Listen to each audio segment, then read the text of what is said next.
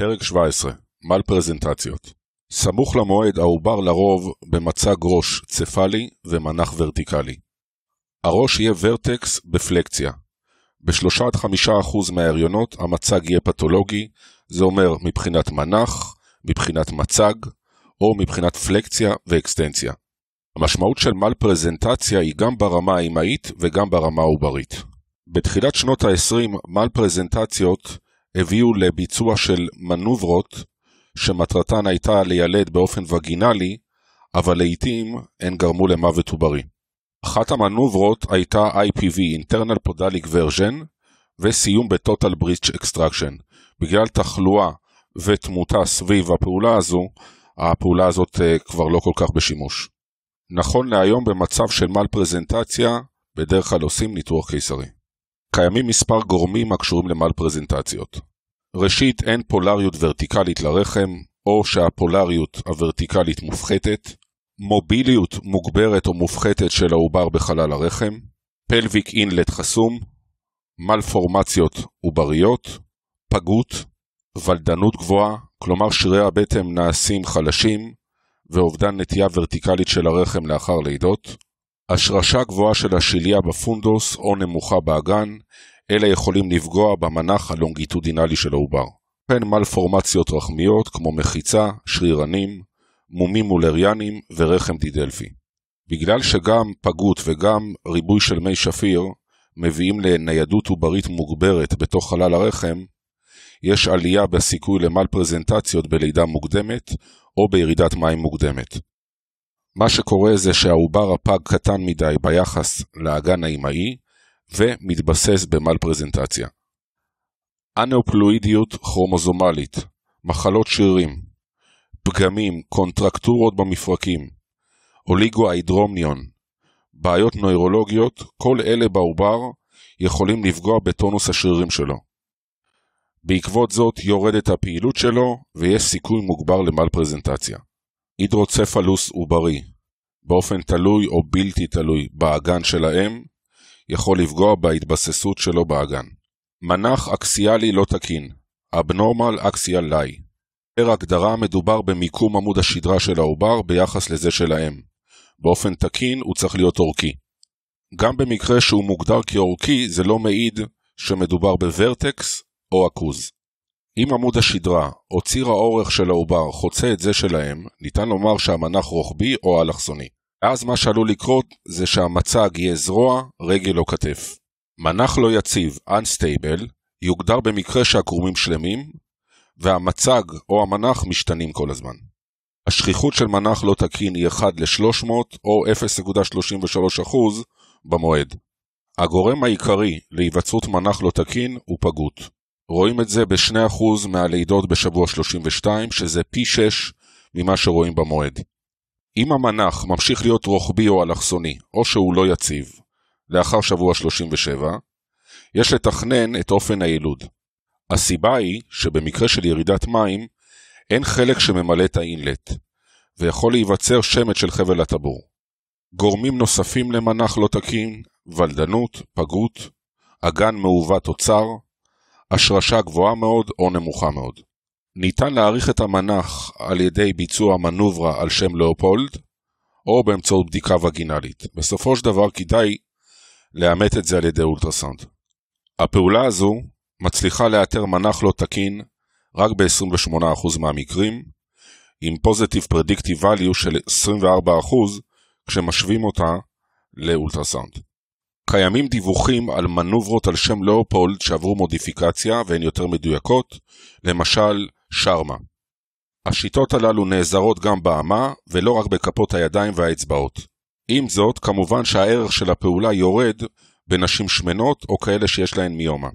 מבין כל השיטות הללו המומלצת ביותר היא אולטרסאונד, עדיף כמה שיותר מוקדם, מתוך מטרה לזהות את המל פרזנטציה, ולהפחית אאוטקאם שלילי ככל האפשר. בהשוואה בין הערכה מוקדמת למאוחרת, במוקדמת שיעור התמותה עמד על 9.2% ובהערכה המאוחרת 27.5%. תמותה פרינטלית למנח לא יציב או רוחבי, לאחר תקנון של מומים עובריים ופגות קיצונית, עומדת על בין 3.9% ל-24%, כשהתמותה האימהית סביב 10%.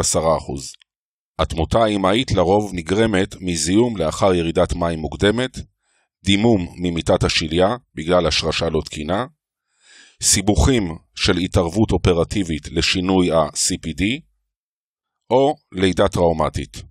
מבחינה עוברית, התמותה היא כתוצאה מאיחור בהתערבות, שמץ של חבל הטבור או לידה טראומטית. באופן כללי, שמץ של חבל הטבור קורה פי 20 במנח פתולוגי מאשר במנח צפאלי כשהראש פונה לאגן. ניהול בהיריון סינגלטון כשיש חשד למל פרזנטציה, הדבר הראשון שצריך לזהות זו את הסיבה. יש לבצע סונר להערכה של מומים גדולים או של השרשה פתולוגית. למרבה המזל, שני הגורמים הללו מאובחנים הרבה לפני הטרימסטר השלישי. בעבודה שנעשתה, 29 נשים במנח רוחבי בשבוע 37 ומעלה נוהלו באופן שמרני. 83% הפכו לעכוז או vertex, יותר הפכו ל vertex, עם זאת, עדיין 45% סיימו בניתוח קיסרי, כששניים היו עם שמץ של חבל טבור, אחד קרע של הרחם, ואירוע של תמותה עוברית אחת. היפוך חיצוני, External Cephalic Version, מומלץ בשבוע 36 37, על מנת לשפר תוצאות מילדותיות. במקרים של מנח לא תקין, הסיכון לתמותה עוברית תלוי בהתערבות המילדותית שמבצעים. כשמבצעים ניתוח קיסרי מדובר בכמעט 0%, למרות שיש דיווחים על עד 10%, היפוך פנימי בין 25% ל-90%, והיפוך חיצוני נמצא כבטוח והכי יעיל. אם ההיפוך החיצוני נכשל, או שיש ירידת מים, או שמתחילה לידה בנוכחות של מל פרזנטציה, כמובן שיש לסיים בניתוח קיסרי. אין מקום לבצע ניסיון להיפוך פנימי או עילוד וגינלי עכוז בנוכחות של מנח רוחבי, אלכסוני או לא יציב בגלל תחלואה אימהית ועוברית. מנח לא תקין פרסיסטנטי, במיוחד אם הוא מלווה בירידת מים, גם משפיע על סוג החתך המועדף בניתוח קיסרי.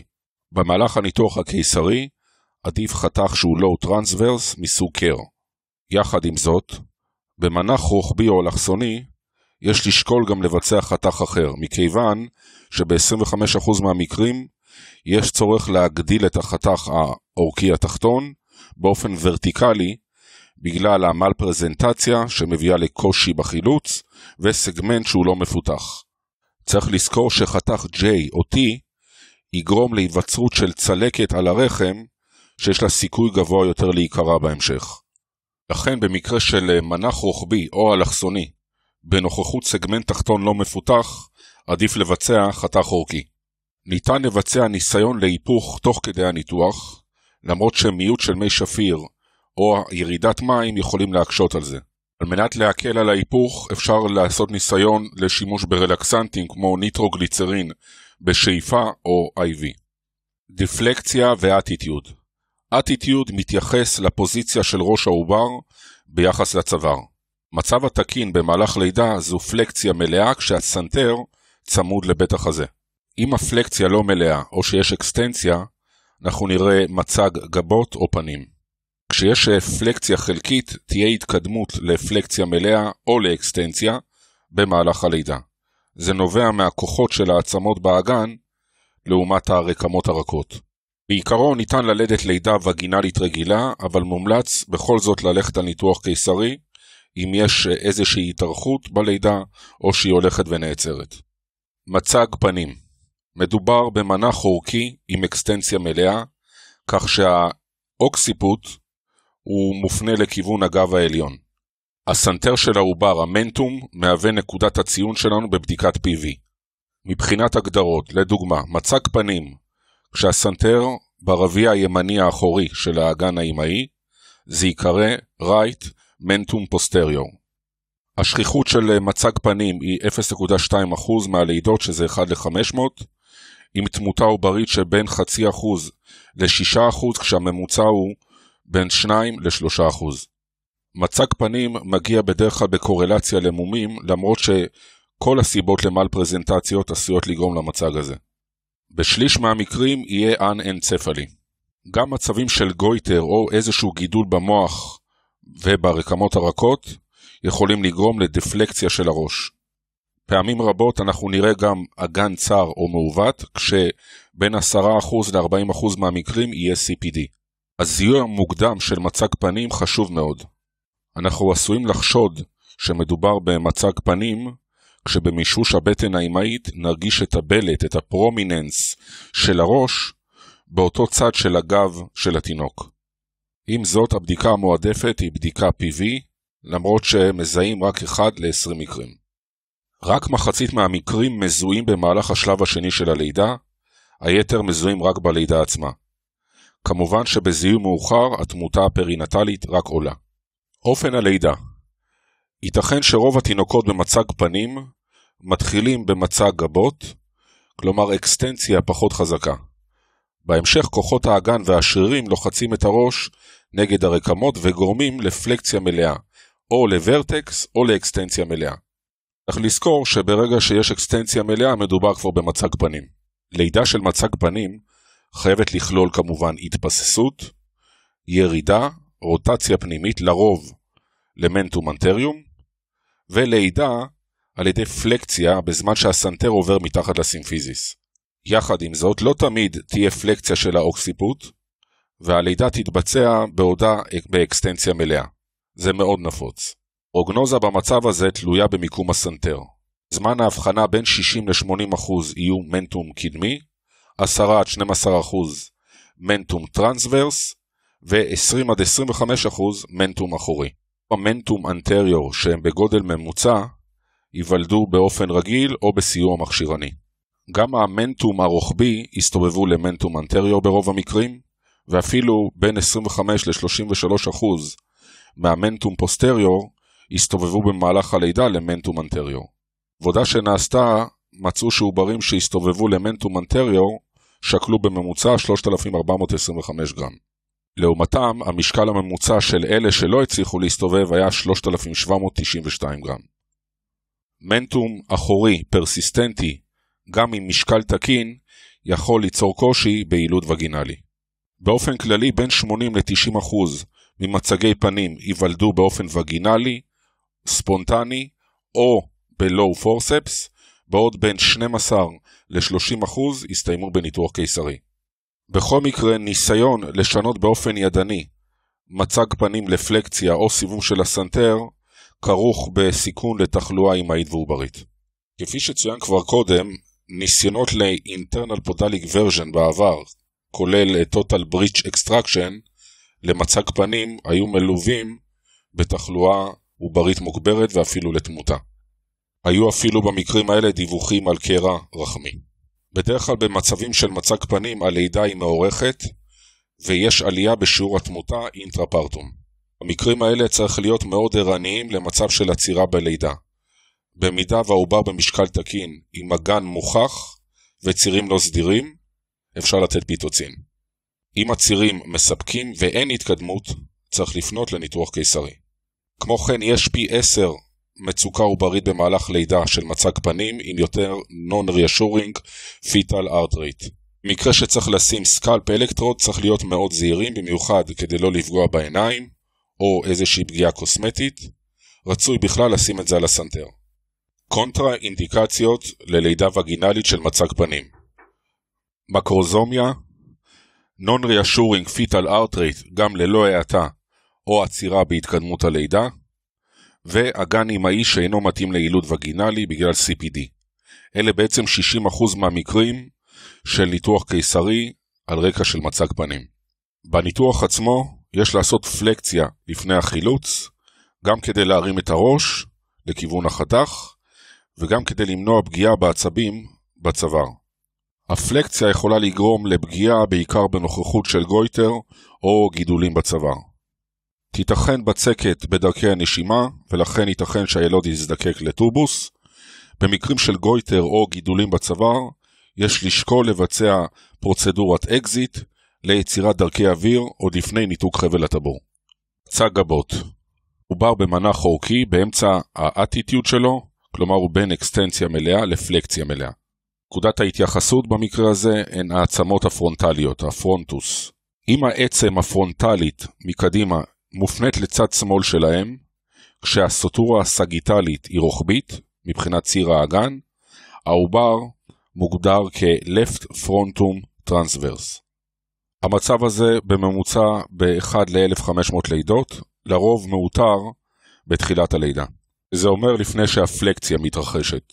באופן פחות שכיח יש המשך של האקסטנציה שמביאה למצג פנים. באופן כללי, גורמים שמעכבים engagement את ההתבססות קשורים למצג גבות שהוא פרסיסטנטי. ב-60% מהמצבים של מצג פנים היה גם CPD, או פגות, או מצבים של ולדנות. מצג גבות כמעט לא ניתן לגילוי במישוש בטני, זה מתגלה בבדיקת PV לרוב במהלך הלידה. פחות מ-50% ממצגי גבות מתגלים לפני השלב השני של הלידה, והרוב מתגלים רק בלידה עצמה. פרונטום אנטריור הוא הכי נפוץ, הוא קורה פי 2 מ transverse או posterior. בשני המצבים האחרונים יותר נפוץ לסיים בניתוח קיסרי. מצג גבות פרסיסטנטי מחייב התבססות וירידה של הקוטר הכי גדול של ראש העובר, זה ה mento occipital. זה מתאפשר רק בנוכחות של אגן גדול, או עובר קטן, או שניהם. רוב המקרים של מצג גבות יהפכו ל vertex או לפנים, על ידי פלקציה או אקסטנציה. פחות ממחצית המקרים של מצג גבות פרסיסטנטי ייוולדו באופן וגינלי ספונטני, אבל מצג גבות אינו מהווה קונטראינדיקציה לניסיון עילוד וגינלי. לידה ממושכת נצפתה בשליש עד חצי מהמקרים, ולא נדיר לראות עצירה של השלב השני. חל איסור חד משמעי לבצע ניסיון לשנות את הפוזיציה באמצעות מלקחיים. סיבה אפשרית להיווצרות מצג גבות פרסיסטנטי זה פה פתוח של העובר, שנלחץ על הדופן של הנרתיק. כך הראש נעשה מקובע, וזה מונע ממנו לעשות אקסטנציה או פלקציה. עוד דבר שצריך לקחת בחשבון, אבל הוא יחסית נדיר מבחינה פנוטיפית, אלה אנומליות של העובר כמו אפיגנטוס. זה מצב מאוד נדיר של טרטומה באורופרינקס. בדומה למצג פנים, מניפולציות מינימליות ככל האפשר הן עדיפות כל עוד הדופק העוברי תקין. בכל מקרה, אם התינוק גדול, יש ללכת לניתוח קיסרי. הערכת CT לפלווימטריה בכל מקרה לא מתבצעת מבחינה קלינית. לכן, ללא קשר להערכת גודל האגן, צריך לנסות ללדת רגיל, אלא אם כן התינוק מאוד גדול, וחשוב כמובן אה, להקפיד על ניטור רציף במהלך הלידה. שאם הצירים לא מספקים, אפשר לשקול תוספת של אוקסיטוצין. בדומה למצג פנים, גם כאן זה צריך להיעשות בצורה זהירה. מצג מורכב, Compound Presentation, מדובר במצב כשגפה לרוב העליונה נמצאת מחוץ או ליד החלק המציג. זה קורה ב-1 ל-377 מקרים עד 1 ל-1213, הכי נפוץ vertex ויד. יש לחשוד במצב הזה אם יש האטה בלידה, או חוסר הצלחה לבצע engagement במהלך הלידה הפעילה. בדרך כלל זה מתגלה בבדיקת PV, מרגישים רקמה מובילית אי רגולרית ליד החלק המוביל. ב-50% מהמקרים זה מתגלה במהלך השלב השני. הרבה מהם מסתדרים והופכים למצב שהוא לא compound. גיל אמאי, גזע, parity, גודל האגן, כולם קשורים ל compound. הכי קשור זו לידה מוקדמת. עוברים קטנים מאוד יכולים להראות compound שאינו משתנה. כמו כן, ניסיון להיפוך חיצוני במועד מהווה גורם סיכון ל compound. מחקרים ישנים דיווחו על תמותה פרינטלית שהייתה 93 מקרים לאלף לידות. שיעור התמותה הרב ביותר היה במצג מורכב של רגל, שנע בין 17 ל-19%. בדומה למל פרזנטציות אחרות, הסיכון לעובר קשור לאופן הניהול של המקרה. שיעור התמותה העוברית הוא 4.8% כשאין צורך בהתערבות, וזאת לעומת 14.4% במקרים של התערבות אחרת מאשר ניתוח קיסרי. ניסיון ל-internal podalic version עם אה, total breech extraction הביא ל-30% תמותה במצבים הללו. במידה וצריך לבצע התערבות, אז רק ניתוח קיסרי. תחלואה ותמותה עוברית קשורים במיוחד לטראומה בלידה ולשמט של חבל הטבור. היה שמט של חבל הטבור ב-11 עד 20% מהמקרים, וזה הסיבוך הנפוץ ביותר של compound. כי זה בעצם גורם לכך שיהיה מילוי לא רגיל של האינלט. מעבר לסכנה שבהיפוקסיה, יש גם סכנה לנזק נוירולוגי או מוסקולרי לגפה המעורבת, מבחינת האם, קרעים ונזק לרקמות. בכל מקרה, אסור לבצע מניפולציה על הגפה שמעורבת. פעמים רבות היא תחזור אחורה במהלך הדיסנט של החלק המוביל. 75% מהמקרים של ורטקס עם גפה עליונה ייוולדו באופן וגינלי. בגלל שייתכן שיש שמט נסתר של חבל הטבור, במקרים האלה מומלץ לשים scalp. בין 2% ל-25% מה compound הסתיימו בניתוח קיסרי, כשהאינדיקציות לכך הם שמט של חבל הטבור, Non-Reassuring Fetal Heart Rate, עצירה של הלידה, או טרם שאינו ראש פלוס יד. מקרים של שמט של חבל הטבור עם מוניטור שהוא Non-Reassuring, בכל מקרה חייבים לסיים בניתוח קיסרי. אסור לעשות ניסיון להיפוך, או לנסות למקם מחדש את הגפה הסוררת, זה גורם לשיעור מוגבר של תחלואה ותמותה. אם ה compound מתגלה בשלב מוקדם, הרבה פעמים זה מסתדר לבד. עוברים קטנים או פגים מראים פחות סיכוי שהמצג יסתדר, אבל עדיין יכולים להיוולד באופן וגינלי. מצג מורכב פרסיסטנטי שאינו vertex פלוס יד במועד, מראה פרוגנוזה לא טובה ללידה וגינלית, לכן ילך לניתוח קיסרי. יחד עם זאת, אם הלידה מתקדמת באופן תקין ויש simple compound, למשל יד, ניתן לשקול להמשיך ללדת באופן וגינלי. מצג עכוז, השכיחות שלו בין 3 ל-4% מהלידות, בשבוע 32, 7%, בשבוע 28, 25%. יש שלושה מצבים עיקריים, frank breech, הירכיים בפלקסיה, הברכיים באקסטנציה, complete breech, הירכיים והברכיים בפלקסיה, ושלישי זה footling או incomplete, ירך אחת או שתיהן באקסטנציה חלקית או מלאה. ניתן לזהות את זה בבדיקה גופנית, PV או אולטרסאונד. גורמי הסיכון הם פגות, מלפורמציות עובריות, אבנורמליות מולריאנית, והשרשה גבוהה מאוד או נמוכה מאוד. רואים הרבה פעמים עכוז בטריזומיות 13, 18, 21, וגם בסינדרום פוטר ומיוטוניק דיסטרופי. גורמים שמשנים את היכולת של המוביליות של העובר, כמו ריבוי או מיעוט מי שפיר, גם הם משפיעים.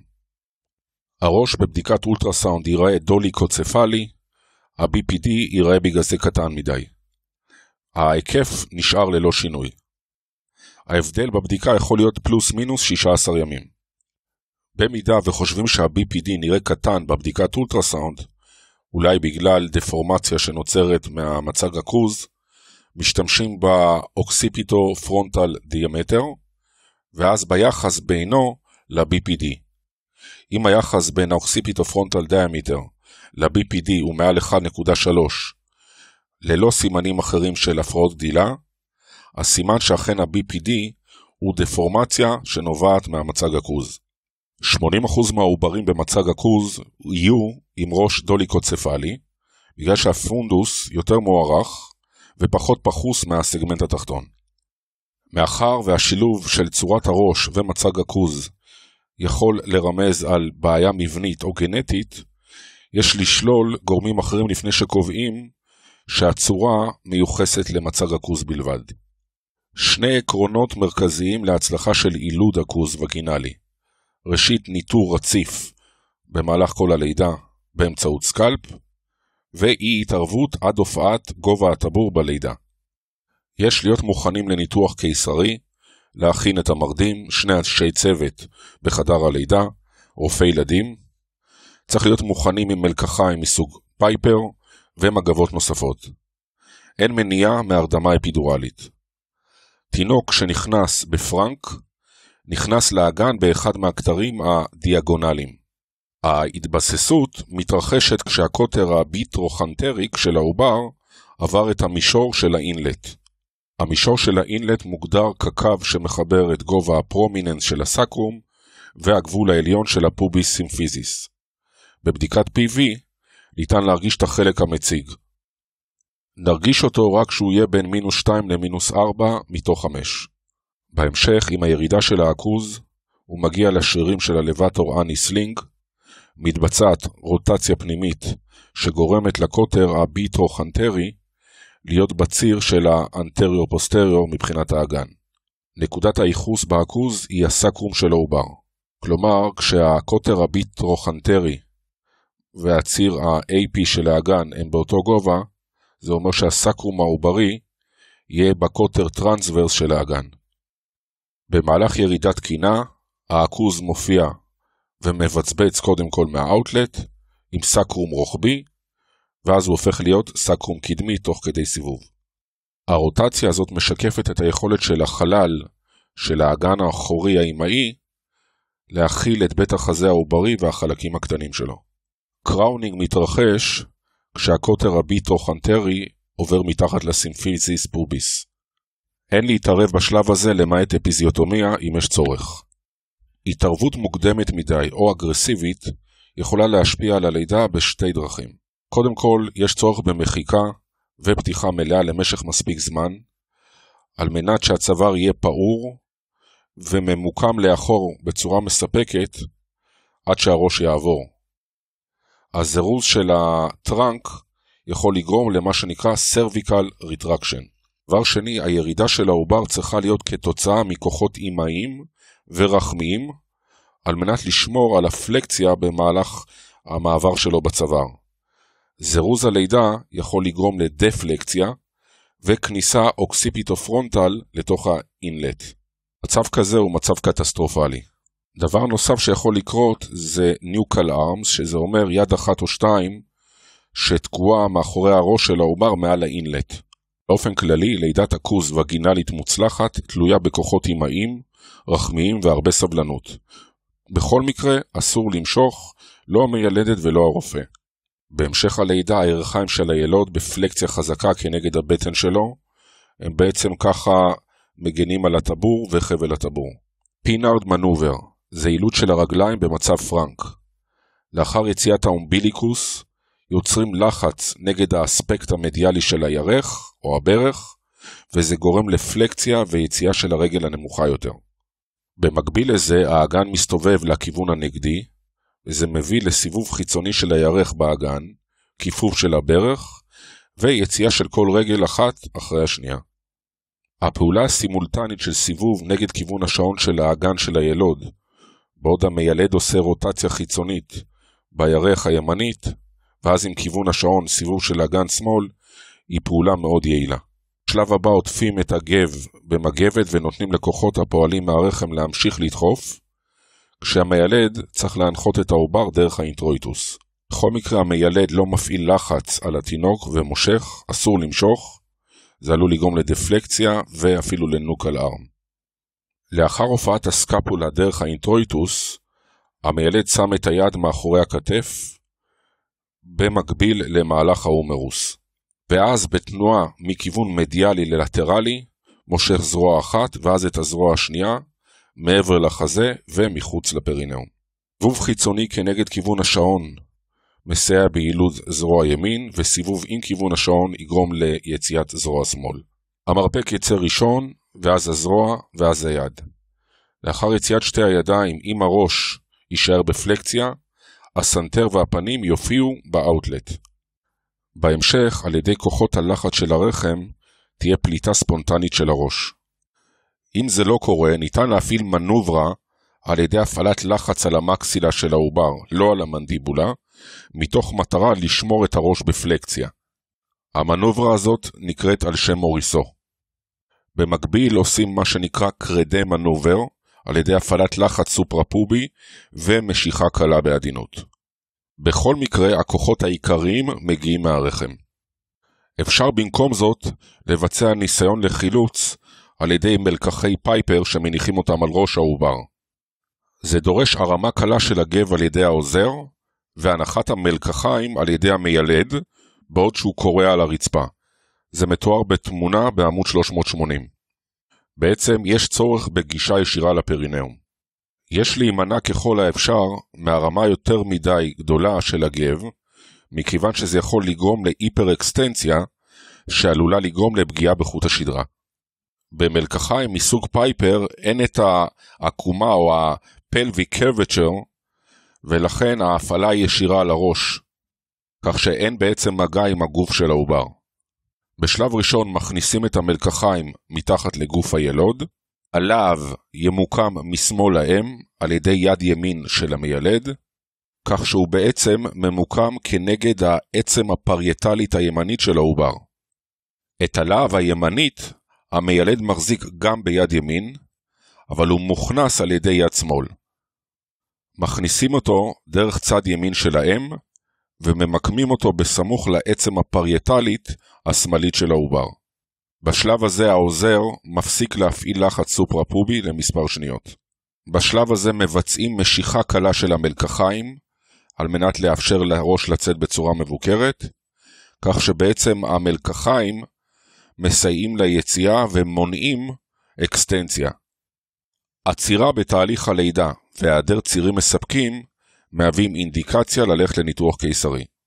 גם מוניטור נון ריאשורינג או לחץ קבוע על חבל הטבור שמתבטא בסקלפ אלקטרוד מהווה אינדיקציה ללכת לניתוח קיסרי.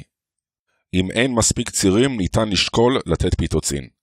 המכניזם של הדיסנט והלידה במצבים של עכוז מלא או חלקי אינו שונה משל פרנק. לפחות רגל אחת לא מחייבת תשומת לב.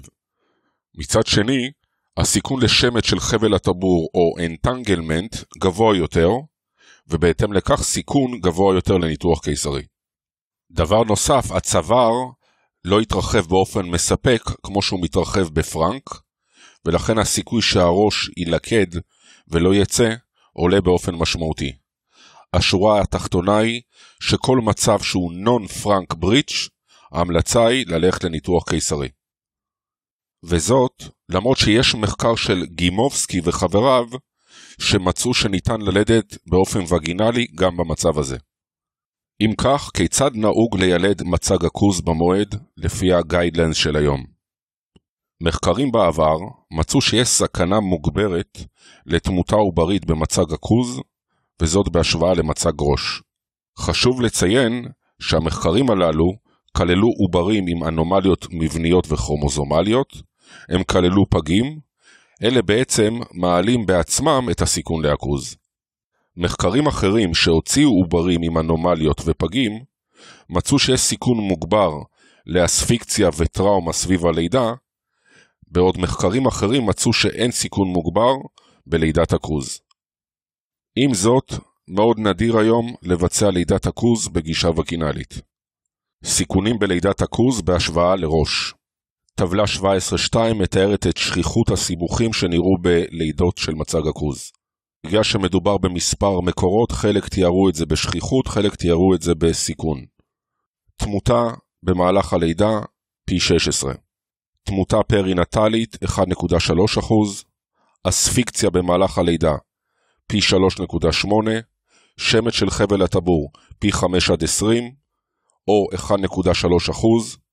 טראומה במהלך הלידה פי 13 או 1.4%, דיסטוציה או קושי במעבר הראש בין 4.6% ל-8.8%, פגיעה בחוט השדרה בגלל אקסטנציה של הראש 21%, אנומליות מג'וריות בין 6 ל-18%, פגות בין 16% ל-33%, היפר אקסטנציה של הראש 5%.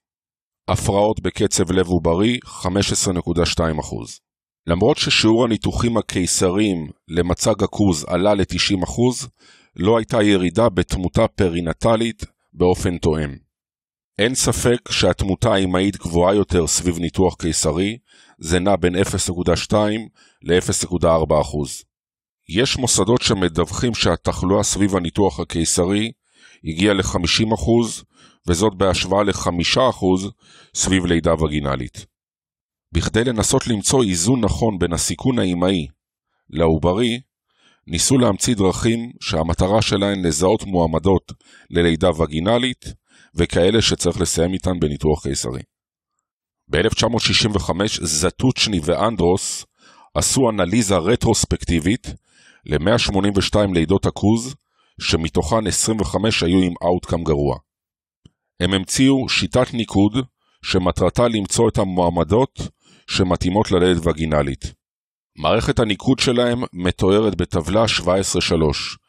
היא מורכבת משישה פקטורים מפריטי, מגיל הריון, מהערכת משקל עוברית, מלידת הכוז בעבר, רמת הפתיחה וגובה החלק המקדים. הניקוד הוא של 0, 1 או 2 עבור כל אחד מהפקטורים. עבור פריטי 0 זה נולי פרה, 1 זה מולטי פרה ו-2 זה מולטי פרה. עבור גיל הריון 0 זה 39 שבועות, 1 זה 38 שבועות, 2 זה 37 שבועות. מבחינת הערכת משקל זה מתואר בליברות, 8 ליברות זה 0, 7 עד 8 ליברות 1 ו-2 זה 7 ליברות. לידת הכוז בעבר, 0 זה כשלא הייתה, 1 זה כשהייתה אחת, ו-2 זה כשהיו שתי לידות הכוז בעבר. פקטור הפתיחה בסנטימטר, 2 סנטימטר זה 0, 3 סנטימטר זה 1, גדול או שווה ל-4 זה 2. גובה החלק המקדים, מינוס 3 או יותר, זה 0, מינוס 2 זה 1, מינוס 1 או פחות זה 2. מחקרים שבוצעו על שיטת הניקוד הזו, מצאו אותה טובה מבחינת רגישות ודיוק. ניקוד של פחות מ-4 זה אומר תוצאה מילדותית לא טובה ועדיף ללכת לניתוח. תוך הפרמטרים הללו, החשוב יותר זו לידת הכוז בעבר. כמובן, ככל שיש יותר כאלה, הסיכוי ללידה וגינלית מוצלחת עולה באופן משמעותי. בגדול, רוב המחקרים על לידת הכוז הם לבל 2 או 3, מה שאומר שהוולידיות שלהם או האפליקביליות שלהם היא בספק.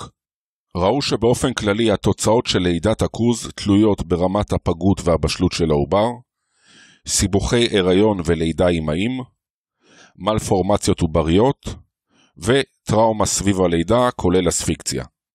מחקר בלגי מ-2009 הראה עלייה פי 4 בשיעור ה-CP בלידת הכוז וגינלית. כל הסיבוכים הללו מתאספים למידע שכבר קיים, שהראה שעוברים עכוז נמצאים בסיכון מוגבר לפגיעות נוירולוגיות בלי קשר לגיל הריון, לפגות ו-SGA. גם לשיטת היילוד יש השפעה וגם אם מדובר בהיריון שהוא IVF. נהוג לבצע פלווימטריה כדי להחליט אם אפשר לבצע ניסיון ללידת עכוז וגינלית. עושים הערכה של ה mid pelvis, של האאוטלט וה inlet באמצעות הערכה של ה obstetric conjugate. אמנם הדמיה היא חלק מהערכה של מצג עכוז, אבל יש לה מעט מאוד ולידציה אובייקטיבית. קיימות ארבע שיטות רדיולוגיות להערכה. אפשרות ראשונה היא צילום של האגן בשלוש זוויות, כשניתן להוריד את שיעור הקרינה על ידי Air Gap Technique. אפשרות שנייה זה CT, לטרלי, אנטריו-פוסטריו או אקסיאלי.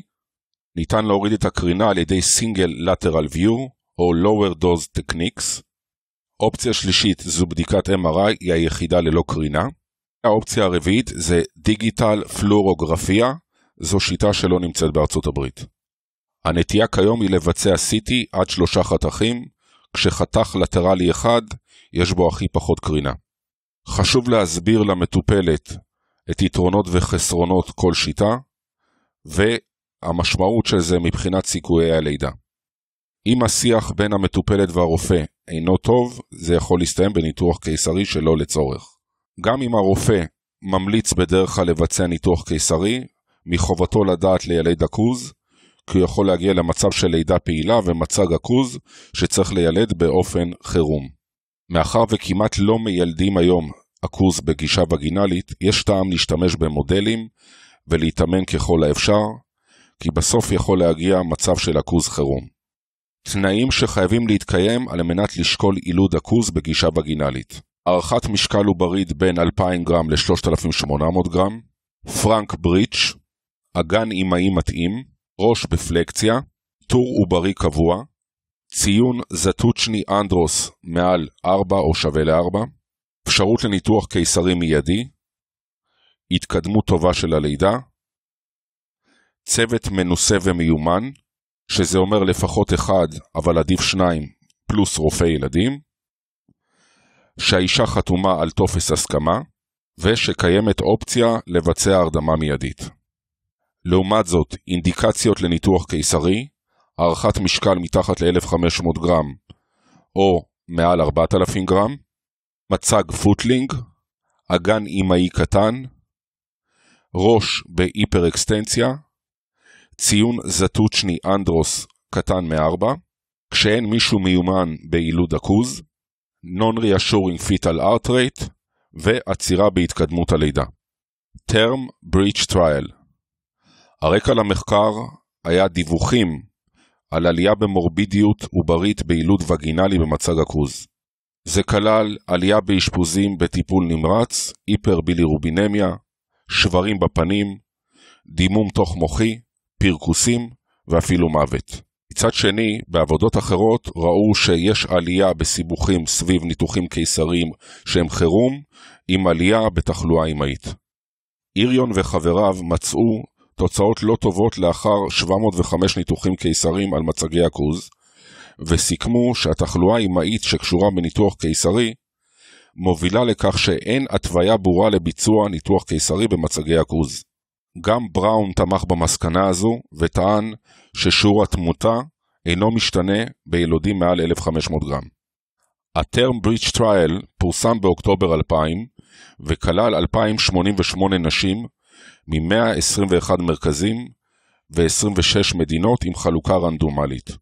1,041 נשים תוכננו לעבור ניתוח קיסרי, ש-90% מהן אכן עברו. 1,042 תוכננו לעבור לידה נרתיקית, ש-57% מהן אכן עברו. אירועים כגון צניחה של חבל הטבור או Non-Reassuring Fetal Art Rate הופיעו באותו שיעור בדומה לעבודות קודמות. התוצאות שנבדקו היו תוצאות אמהיות עובריות ושל הילודים ברמה המיידית, לאחר שישה שבועות, לאחר שלושה חודשים ולאחר שנתיים. שיעורי התמותה היו נמוכים באופן משמעותי בקבוצה שעברה ניתוחים קיסריים, ובמדינות ששיעור התמותה שלהן, ה-PMR, היה נמוך מלכתחילה, שיעור הירידה היה אפילו גבוה יותר. תחלואה אמהית הייתה ללא הבדל בין שתי הקבוצות. אופן הלידה ומשקל הילוד היו קשורים לתחלואה העוברית. עוברים מתחת ל-2800 גרם היו בסיכון גבוה יותר. עוברים מעל 3500 גרם הראו מגמה של תחלואה, אבל לא בצורה מובהקת. נמצא קשר בין התקדמות הלידה לבין סיכוי לתוצאות לא טובות, וכמובן הוכח היתרון לניתוח קיסרי אלקטיבי על פני יילוד וגינלי. מבחינת התוצאות האימהיות, שיעור של urinary incontinence היה נמוך יותר שלושה חודשים לאחר מכן בקבוצת הניתוחים הקיסריים, אולם לא נמצא הבדל בין הקבוצות לאחר שנתיים. באופן דומה, גם התוצאות הפריניאטליות לא היו שונות בין שתי הקבוצות לאחר שנתיים. לסיכום, בלידה נרתיקית מתוכננת של הכוז, לילודים סיכון גדול יותר למוות, או פגיעה debilitating לטווח קצר. אם הילודים הללו שורדים, אין הבדל בשיעור התמותה או הפרעות התפתחותיות בהשוואה לאלה שנולדו בניתוח קיסרי. לאחר העבודה הזו, שיעור הניתוחים הקיסריים למצגי עכוז עלה מ-50 ל-80%, עם ירידה בשיעורי תמותה פרינטלית מ-0.35 ל-0.18. מגמת העלייה בכלל בניתוחים קיסריים בארצות הברית הייתה משמעותית בין 1981 ל-2009, כשב-1981 זה עמד על 12% וב-2009 על 32.9%. ניתוחים על רקע של מצג הכוז תרמו בין 15 ל-20% מהניתוחים. נכון להיום 17% מהניתוחים הקיסריים הם בגלל מצג הכוז. לפי האקוג, שפועלים באופן נמרץ לצמצם את שיעורי הניתוח הקיסרי, מומלץ לבצע ניסיון להיפוך חיצוני או עילון נרתיקי בתאומים כשהמוביל הוא במצג ראש. כיום ישנה מחלוקת לגבי הנטישה הטוטלית של ניסיון לידה נרתיקית במצג הכוז. יש הרבה ביקורת על מחקר ה-TBT, למשל זה שהוא כלל תינוקות מעל 4 קילו, או כאלה מתחת ל-2.5 קילו. יש הבדלים בין מרכזים והגדרות לגבי אורך הלידה. יש הבדלים מבחינת אמצעי הזירוז והאגרסיביות שמשתמשים בהם. וזה שהוא כלל תינוקות עם אנומליות ו-IUFD. מאז מחקר נוסף פרוספקטיבי בוצע בצרפת ובלגיה, אלה שתי מדינות שה-TBT הביא להשפעה קטנה על שיעור הלידות הקרוז הווגינליות בהן. המחקר הזה נקרא פרמודה, הוא הדגים שאין הבדל מבחינת תחלואה וספק מבחינת התמותה העוברית ביילוד של עכוז בגישה וגינלית. והתינוקות שנפטרו היו כאלה עם אנומליות. למרות התוצאות האלה הן לא אפליקביליות לארצות הברית, כי למרבה הצער, הרופאים שם איבדו את המיומנות לילד מצג עכוז. מצבים קליניים מיוחדים Preterm Breech, Hyper-Extended Head ו footling. לשלושת המצבים הללו יש שיעורי תחלואה ותמותה גבוהים, ועל כן ההמלצה היא ניתוח קיסרי. עדיין לא ברור המקום של ניתוח קיסרי ביילוד של ילודים במשקל בין 1,500 ל-2,500 גרם. מה שכן ברור זה שמשקל לידה נמוך מ-2,500 גרם מהווה פקטור confounding בשליש ממצבי עכוז. עבודות מסוימות הדגימו יתרון בניתוח קיסרי במשקלים של בין קילו לקילו וחצי. מחקר עדכני בדק לידה נרתיקית בין שבועות 26 ל-31 ולא מצא הבדל בשיעורי התמותה או הפרעות התפתחותיות שנתיים לאחר מכן. מצד שני, תחלואה טראומטית ירדה, שזה כולל ירידה ב-PVH ו-IVH בשתי קבוצות המשקל, במקרים שבוצעו בהם ניתוח קיסרי. התוצאה היא שחלק ממליצים על ניסיון לידה נרתיקית בעכוז פרנק מעל 1,500 גרם, בעוד שאחרים רק מעל 2,000 גרם. בכל מקרה, מרבית העוברים ששוקלים פחות מ-1,500 גרם הם לא frank אלא footling. למרות שמרבית מקרי התמותה ב-Very Low birth weight הם על רקע של פגות או מומים עובריים לטאליים, עדיין ניתוח קיסרי מוריד את שיעור התמותה, כשמשווים אותם לאותם משקלים ב vertex. יש עבודה שהראתה שאין הבדל מבחינת תחלואה ותמותה בילודים בשבועות 26 עד 29 פלוס 6, כשישבו בין ניתוח קיסרי ללידה וגינלית. למרות שבעבודה הזו, ירידת מים לפני שבוע 24, כליאה של הראש וגיל הריון בין 26 ל-27 שבועות, כולם היו קשורים באופן בלתי תלוי בתמותה נאונטלית. פיפרום קשור לפגות וקוריואמיוניטיס, ששניהם הם גורמי סיכון עצמאיים ל cerebral palsy. ה PPROM עצמו קשור לשיעור גבוה של מלפרזנטציות, מעצם הפגות והירידה בכמות מי השפיר. ידוע גם שקיים קשר בין chorioamnionitis ל periventricular leukomalacia. מדובר בלזיה שנוטה להקדים מופע של cerebral palsy בפגים. לפי זה Baud קישר בין אופן היילוד ובין periventricular leukomalacia ו CP כתוצאה מכך בלידות של פגים במצגי עכוז. בשורה התחתונה הוא מצא שבנוכחות של chorioamnionitis, יילוד בניתוח קיסרי הוריד את שיעור ה periventricular leukomalacia. היפר-אקסטנציה של הראש קשורה ב-21% לסיכון לפגיעה בחוט השדרה במידה והעכוז מיולד באופן נרתיקי, וזאת לעומת דפלקציה קלה שאינה מגבירה את הסיכון. מקרים רבים, במהלך הלידה ככל שהיא מתקדמת, ההיפר-אקסטנציה הולכת ומשתפרת. footling יש סיכון מוגבר של בין 16 ל-19% לצניחה של חבל הטבור, כשמקרים רבים מופיעים בשלב מאוחר בלידה, לאחר שהוחלט כבר על ניהול לידה בגישה וגינלית. המצב הזה הוא מצב חירום, שמחייב ניתוח קיסרי דחוף. יתרה מכך, מצב של footling יעיל פחות בהרחבה של הצוואר, אם משווים את זה ל frank, ולכן הסבירות לכליאת הראש היא בהרבה יותר גבוהה. ילוד של תאום שני במצב עכוז שליש מהתאומים הם במצב ראש עכוז כשהראשון הוא ראש והשני עכוז. אופן היילוד במקרים הללו כולל ניתוח קיסרי, לידה נרתיקית של הראשון וניסיון להיפוך חיצוני של השני, או internal podalic version עם uh, total extraction של השני. בליקשטיין השווה תוצאות של לידת תאומים ראש עכוז, 39 מקרים, לעומת לידות ראש-ראש, ולא מצא סיבה לניתוח קיסרי אלקטיבי במקרים הללו. שורה התחתונה במידה ואין הבדלים במשקלים של הילודים, אין הבדל ביניהם מבחינת תחלואה ותמותה, כמובן אם המשקלים שלהם תקינים. נמצא יתרון לבצע internal podalic version מול ניתוח קיסרי לתאום השני מבחינת PH ואבגר.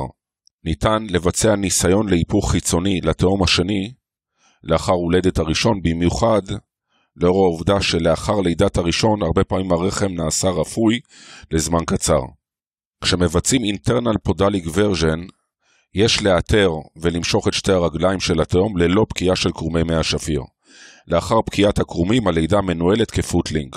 במהלך ה breech extraction ראש העובר יכול להיתקע ברחם, ואז על המיילד לשים את ידו בתוך הרחם ולנענע את הראש של העובר בתוך הרחם, ולהמשיך להוציא את התינוק תוך שהיד מגנה על הראש. זה נקרא splinting technique. לעתים כליאה של הראש יכולה לנבוע מצירים מוגברים, ואז ניתן לתת מרפה שרירים, כשהאופציות הן ניטרוגליצרין בין 50 ל-200 מיקרוגרם IV, אפשר גם לשקול טרבוטלין, ריטודרין או הרדמה באינהלציה. רק להוסיף, לאחר שבוע 34 ניסיון להיפוך חיצוני, כדאי לעשות בהנחיה של אולטרסאונד, זה רלוונטי גם למצג עכוז וגם למצג רוחבי.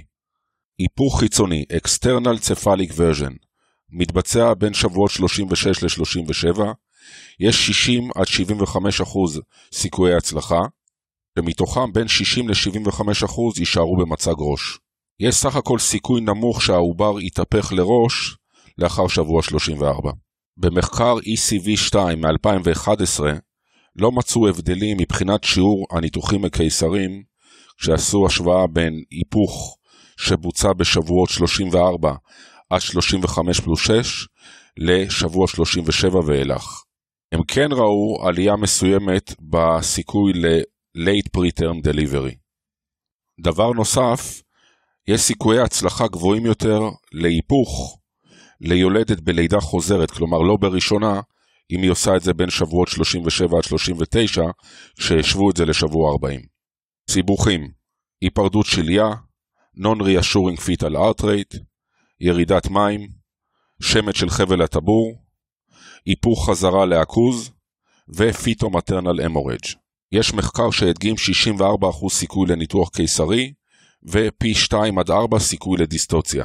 קיימות שתי טכניקות עיקריות, forward roll שהיא יותר בשימוש לעומת ה-back flip, שהמטרה היא ללחוץ בעדינות את ראש העובר מחוץ לפונדוס למנח רוחבי, ולבסוף לכיוון הסגמנט התחתון של הרחם. גורמים שעשויים לסייע להצלחת הפעולה. יותר משתי לידות בעבר, שליה אחורית, double footling, זה עדיף מ frank, הכי טוב זה footling, באמצע complete breech, והכי פחות טוב זה frank. ודבר אחרון, AFI שמעל 7. יש מקום לתת מרפי רחם, היה מחקר שמצא יתרון בשיעור הצלחת ההיפוך כשהשתמשו בטרבוטלין. מחקר אחר לא מצא יתרון לתת אגוניסטים מסוג בטא מימטים, ושימוש בהרדמה אזורית נחשב לשנוי במחלוקת. בכל מקרה, הטוקוליטיקה שהכי נבדקה הייתה ריטורדין, אבל היא הופסקה בגלל תופעות לוואי אה, אמהיות. במהלך הפעולה יש סיכון שהמבצע יפעיל לחץ על הבטן שיגרום לירידה בדופק העוברי ואפילו להיפרדות שליה. יש מחקרים שמצאו שיעורי הצלחה גבוהים יותר בנשים שעברו הלחוש באמצעות אפידורל.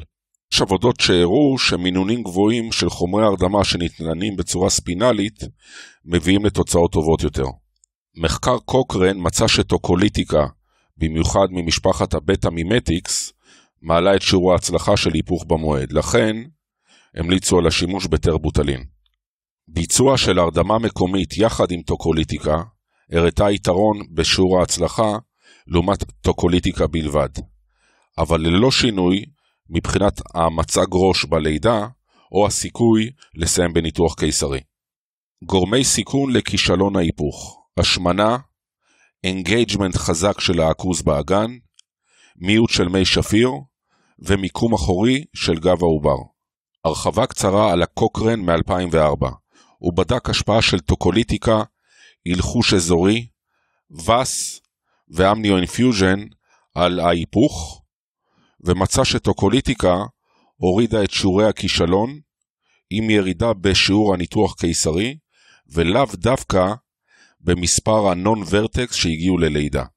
מבחינת הלחוש מקומי, הוא הוריד גם את שיעורי הניתוח הקיסרי וגם את השיעור של ה-non-cephalic presentations בלידה. שום התערבות אחרת לא שיפרה את שיעורי ההצלחה של היפוך חיצוני. ביצוע של היפוך לפני המועד לא שינה את המצב במועד, לא את שיעור הניתוחים הקיסריים ולא את שיעור התמותה הפרינטלית. ב-6% מההיפוכים דווח על פיטו-מטרנל אמורג' ולכן נשים עם RH שלילי צריכות לקבל אנטי-D, כשכמות האמפולה תיקבע לפי KB או לפי flow cytometry. היפוך לאחר ניתוח קיסרי שנוי במחלוקת, אבל אינו מהווה קונטראינדיקציה. שיעורי ההצלחה במולטי פארות היה בין 65 ל-100%, כשהממוצע עומד על 77%, כמובן לנשים שהן לאחר ניתוח קיסרי. לידה וגינלית בעבר מעלה את הסיכוי להצלחת היפוך. בנשים הללו לא נצפה מקרה של קרע של הרחם או דאיסנס. דבר אחרון מבחינת הרפואה הסינית, לא הוכח שדיקור בנקודה BL67 או שימוש בכוסות רוח מסייע להיפוך. פר הכתפיים בלידה רגילה לאחר יציאת הראש יש רוטציה חיצונית והכתף נמצאת בזווית מסוימת לחגורת הכתפיים. במהלך הדיסנט הראש נמצא במנח אלכסוני, ולאחר יציאת הראש הכתף הקדמית תצא מתחת לפוביק רמוס. פרע הכתפיים מתרחש כשהכתפיים תקועות בפלוויק אינלט. יש אי התאמה בין גודל הכתפיים לאינלט באופן אבסולוטי או יחסי בגלל מלפוזיציה. מצב anterior-posterior פרסיסטנטי של הכתפיים בגובה של ה pelvic brim מתרחש כשיש התנגדות שנוצרת בין העור של התינוק לדפנות הנרתיק, זה קורה כשיש גדילה מואצת, או כשהחזה הוא גדול ביחס ל-BPD, זה קורה אצל סוכרתיות, או כשה trunk לא מסתובב כשיש לידה חטופה. מה שקורה בעצם זה שהכתף הקדמית נתקעת מאחורי ה pubis symphysis, או שהכתף האחורית נלחצת על ה sacral promontory. בעיה היא שניתן לגלות את פרע הכתפיים רק לאחר יציאת הראש. turtle sign זה מצב של ריטרקציה של ראש העובר כנגד הפרינאום האימהי, זה בעצם יכול לרמז לנו שיש פה פרע הכתפיים. הגדרה של פר הכתפיים, הבדל של מעל 60 שניות בין יציאת הראש לכתפיים, ושימוש במנוברות לחילוץ הכתפיים. מתרחש ב-0.2 עד 3 מהלידות הווגינליות, שהסיכון עולה עם העלייה במשקל הילוד. בעיקר במקרים שהבית חזה גדול יותר מהראש. רמת הסיכוי של נשים שאינן סוכרתיות לפתח פר הכתפיים 4,000 גרם עד 4,250 גרם 5.2 4,250 גרם עד 4,500 גרם 9.1 4,500 גרם עד 4,750 14.3 4,750 גרם עד 5,000 גרם 21.1 חשוב לזכור שבין 50 ל-60% מהאירועים של שולדר דיסטוציה מתרחשים בילודים שהם מתחת ל-4 קילו. מעל 4 קילו, רק 3.3% מהלידות יכולות להסתבך בשולדר דיסטוציה. גורמי סיכון ברקע לשולדר דיסטוציה כמובן ששולדר דיסטוציה בעבר זה גורם סיכון, לידה של תינוק בעבר מעל 4 קילו, השמנת יתר אימהית או עלייה במשקל מוגזמת במהלך ההיריון, סוכרת אימהית, שלב שני מאורך, הריון עודף, גיל אם מתקדם, עובר ממין זכר, אפידורל, האטות ממושכות, שזה מתואר בספר כמעל ל-8 עד 10 סנטימטר. באופן כללי, הגורמי סיכון האלה לא מוכחים ומניעה שלהם לא בהכרח תמנע דיסטוציה. סיכוי לפרע כתפיים חוזר אם היה כזה בעבר הוא בין 10 ל-25%. הסיכון גבוה יותר אם היה שולדר בעבר בנוכחות של השמנת יתר אמהית, שלב שני מוערך, משקל ילוד בהיריון נוכחי גבוה ממשקל הילוד בהיריון שהיה בו פרע, או בכלל משקל ילוד מעל 4 קילו. לפי האקוק צריך לשקול לבצע ניתוח קיסרי אם הערכת המשקל היא מעל 5,000 גרם ללא סוכרת ומעל 4,500 גרם עם סוכרת. צריך לקחת בחשבון שהערכת המשקל הסונוגרפית יכולה להיות עם סטייה של בין 10 ל-15% לכאן ולכאן. לא קיימת באמת הוכחה שניתוח קיסרי פרופילקטי יכול למנוע שולדר דיסטוציה ופגיעה בפלקסוס ברכיאלי. בסופו של דבר, מכיוון שאין הערכת משקל שהיא מדויקת, עדיף לסיים בניתוח קיסרי ולא לשלם במחיר של פגיעה ברכיאלית. לאחרונה הוצא מדד של AD, שזה אבדומינל דיאמיטר, פחות ה-BPD, לצורך ניבוי של השולדר דיסטוציה. במספר עבודות שנעשו בנושא הזה נמצא טווח של בין 25% ל-30% סיכוי לפר הכתפיים כשהמדד הזה גדול מ-2.6 סנטימטר. הרגישות שלו היא סביב 35% עם סגוליות של 91%. הבעיה של העבודות הללו הייתה שהן היו רטרוספקטיביות, יש קושי בהערכה סונוגרפית בשלבי הריון מתקדמים, והמדגמים היו קטנים. הסיבוכים האימהיים הנפוצים הם PPH ב-11% מהמקרים, וקרע מתקדם של דרגה 3 או 4 ב-3.8% מהמקרים. מבחינת הילוד, הסיבוך הכי נפוץ היה Unilateral Brachial Plexus Injury. ב-80% מהמקרים הייתה פגיעה ב-C5, C6, שזה ה Erb Duchenne palsy. בחלק מהמקרים פגיעה ב-C8 עד T1 זה גרם ל Klumpke, ולעיתים פרליזיס חלקי או מלא שמלווה ב Horner syndrome. שליש מהפגיעות הברכיאליות היו מלוות בשבר, בדרך כלל של הקלוויקולה, שזה אומר 94%.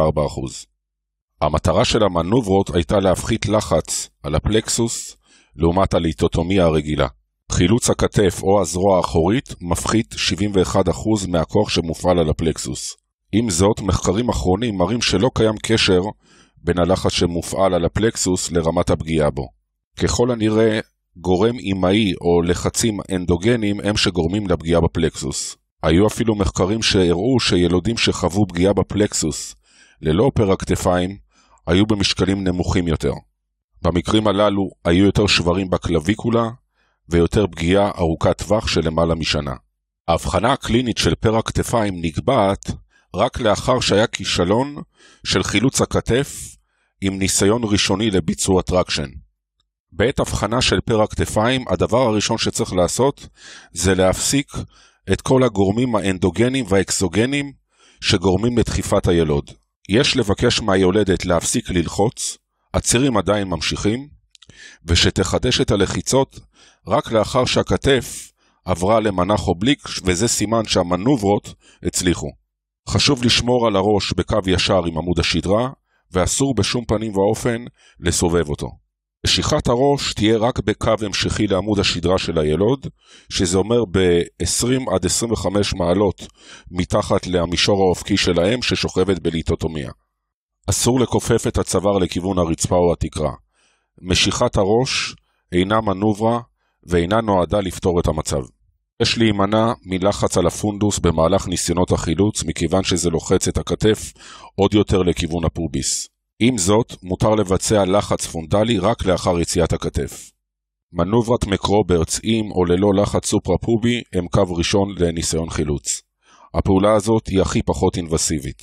מצמידים את ברכי היולדת לבטן שלה, זה עושה היפר-רפלקסיה של רגלי היולדת לכיוון הבטן, זה גורם להשטחה של עמוד השדרה הלומברי, ורוטציה ונטרלית של האגן והפלוויס האימהי.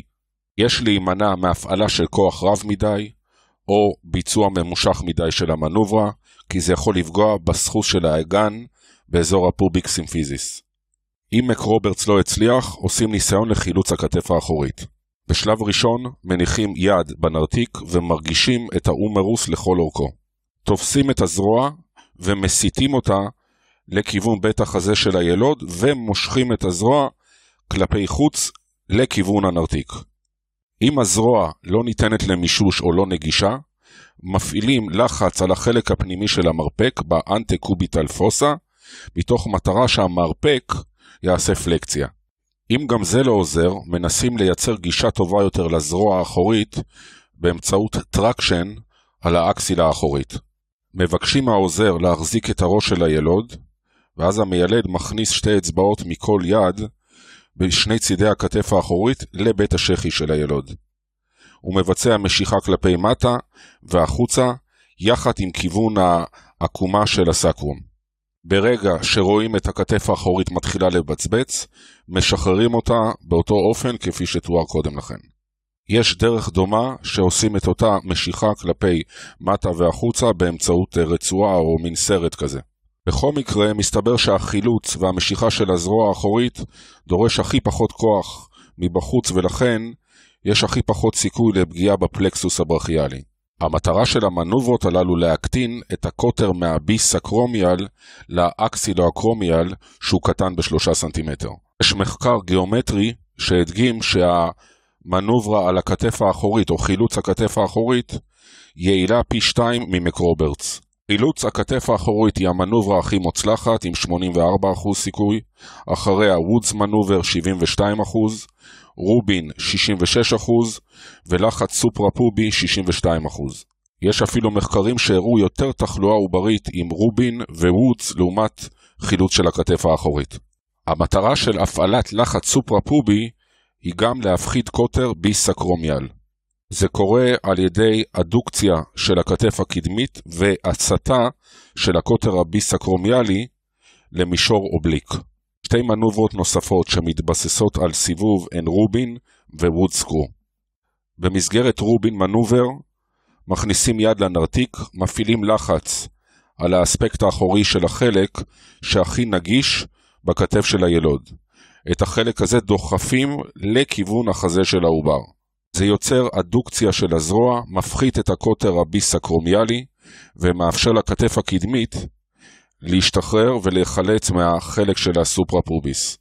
במסגרת הוודסקרו מניחים אצבעות על החלק הקדמי של הכתף האחורית של הילוד ועושים סיבוב של הכתף לכיוון הגב שלו. מה שיקרה זו רוטציה קדמית של הכתף האחורית ב-180 מעלות והעברה שלה מתחת לפוביס רמוס, תוך כדי סיבוב. דרך נוספת נקראת גסקין מנובר, אפשר למקם את היולדת בתנוחה של על 4, מתוך מטרה שהגרביטציה תגרום לכתף האחורית להגיע קדימה. העניין הוא שהמנוברה הזאת לא הוכחה באופן מחקרי. אפיזיוטומיה היה נהוג לעשות את זה, אבל אין עדות מחקרית ליעילות של הפעולה. מבחינה תאורטית אין סיבה שחתך ברקמה רכה של האם תהיה מועילה בכדי למנוע את הלחץ המבני הגרמי של האגן על כתפי העובר. האפיזיוטומיה צריכה להתבצע בהתאם לשיקולים קליניים, יכול להיות פורשי צר, למשל בנשים שהן נוליפרה, או על מנת לאפשר גישה נוחה יותר כדי לפתוח את הפתח. כנראה שזה עוזר במהלך חילוץ כתף אחורית. שתי מנוברות נדירות יחסית שמשתמשים בהן בארצות הברית, זוונלי, ממקמים מחדש את ראש העובר באגן, ולאחר מכן רצים לניתוח קיסרי. המנוברה הזו היא מסוכנת ולכן היא מהווה מוצא אחרון. במהלך הפעולה הזו דוחפים את הראש לאחור תוך כדי סיבוב שלו לאוקסיפוט אנטריו, ואז עושים לו פלקסיה. במקביל נהוג לתת טוקוליטיקה. מתי נשקול לבצע זוונלי? כשהכתף של העובר נלחצת נגד ה sacral promontory, כשיש פרע כתפיים בילטרלי, או כשהכתף האחורית אינה באגן. בוצע מחקר גם על המנוברה הזו במצבים של ראש ובמצבים של עכוז, ולרוב היא הייתה מוצלחת. פגיעה אמהית הייתה בעיקר של רקמות רכות וספסיס. פעולה אחרונה זה סימפיזיוטומיה תת-הורית, מתבצעת בעיקר במדינות לא מפותחות כתחליף לניתוח קיסרי. למרות זאת, עבודה אחת דיווחה על שלושה מקרים שבהם זה היה המפלט האחרון, אבל בשלושתם הילודים נפטרו כתוצאה מהיפוקסיה. המסקנה שלהם הייתה שהפעולה הזאת יכולה להיות מוצלחת כל עוד מקפידים על שלושה דברים תמיכה לטרלית לרגליים, דיסקציה חדה חלקית של הסימפיזיס, והסטה של האורטרה לצד עם קתטר. עבודות שבוצעו לאחרונה הדגימו שתנוחת מקרוברץ יכולה להיות פרופילקטית לפרע כתפיים ולמנוע את הדיסטוציה. יחד עם זאת, הסיכוי להגיע לניתוח קיסרי במצב הזה עולה. באופן כללי, פרע כתפיים הוא מצב חירום במיילדות מכיוון שיש מעט זמן לפעול ולפתור את המצב לפני שמתחילה אספיקציה עוברית, שזה אומר היפוקסיה מוחית. לפי הנחיות האקוג, יש לתעד את אופן הלידה, האינטרוול בין יציאת הראש לגוף, איזו כתף היא האחורית ואיזו קדמית, משך הפעולה, אם הייתה אפיזיוטומיה, תוצאות מיילדותיות, ו-outcome עוברי ברמה של אפגר. סך הזמן המקסימלי שצריך להקדיש לניסיון הפעולות הוא בין 4 ל-5 דקות, לאחר מכן יש מקום לביצוע של פעולות הירואיות.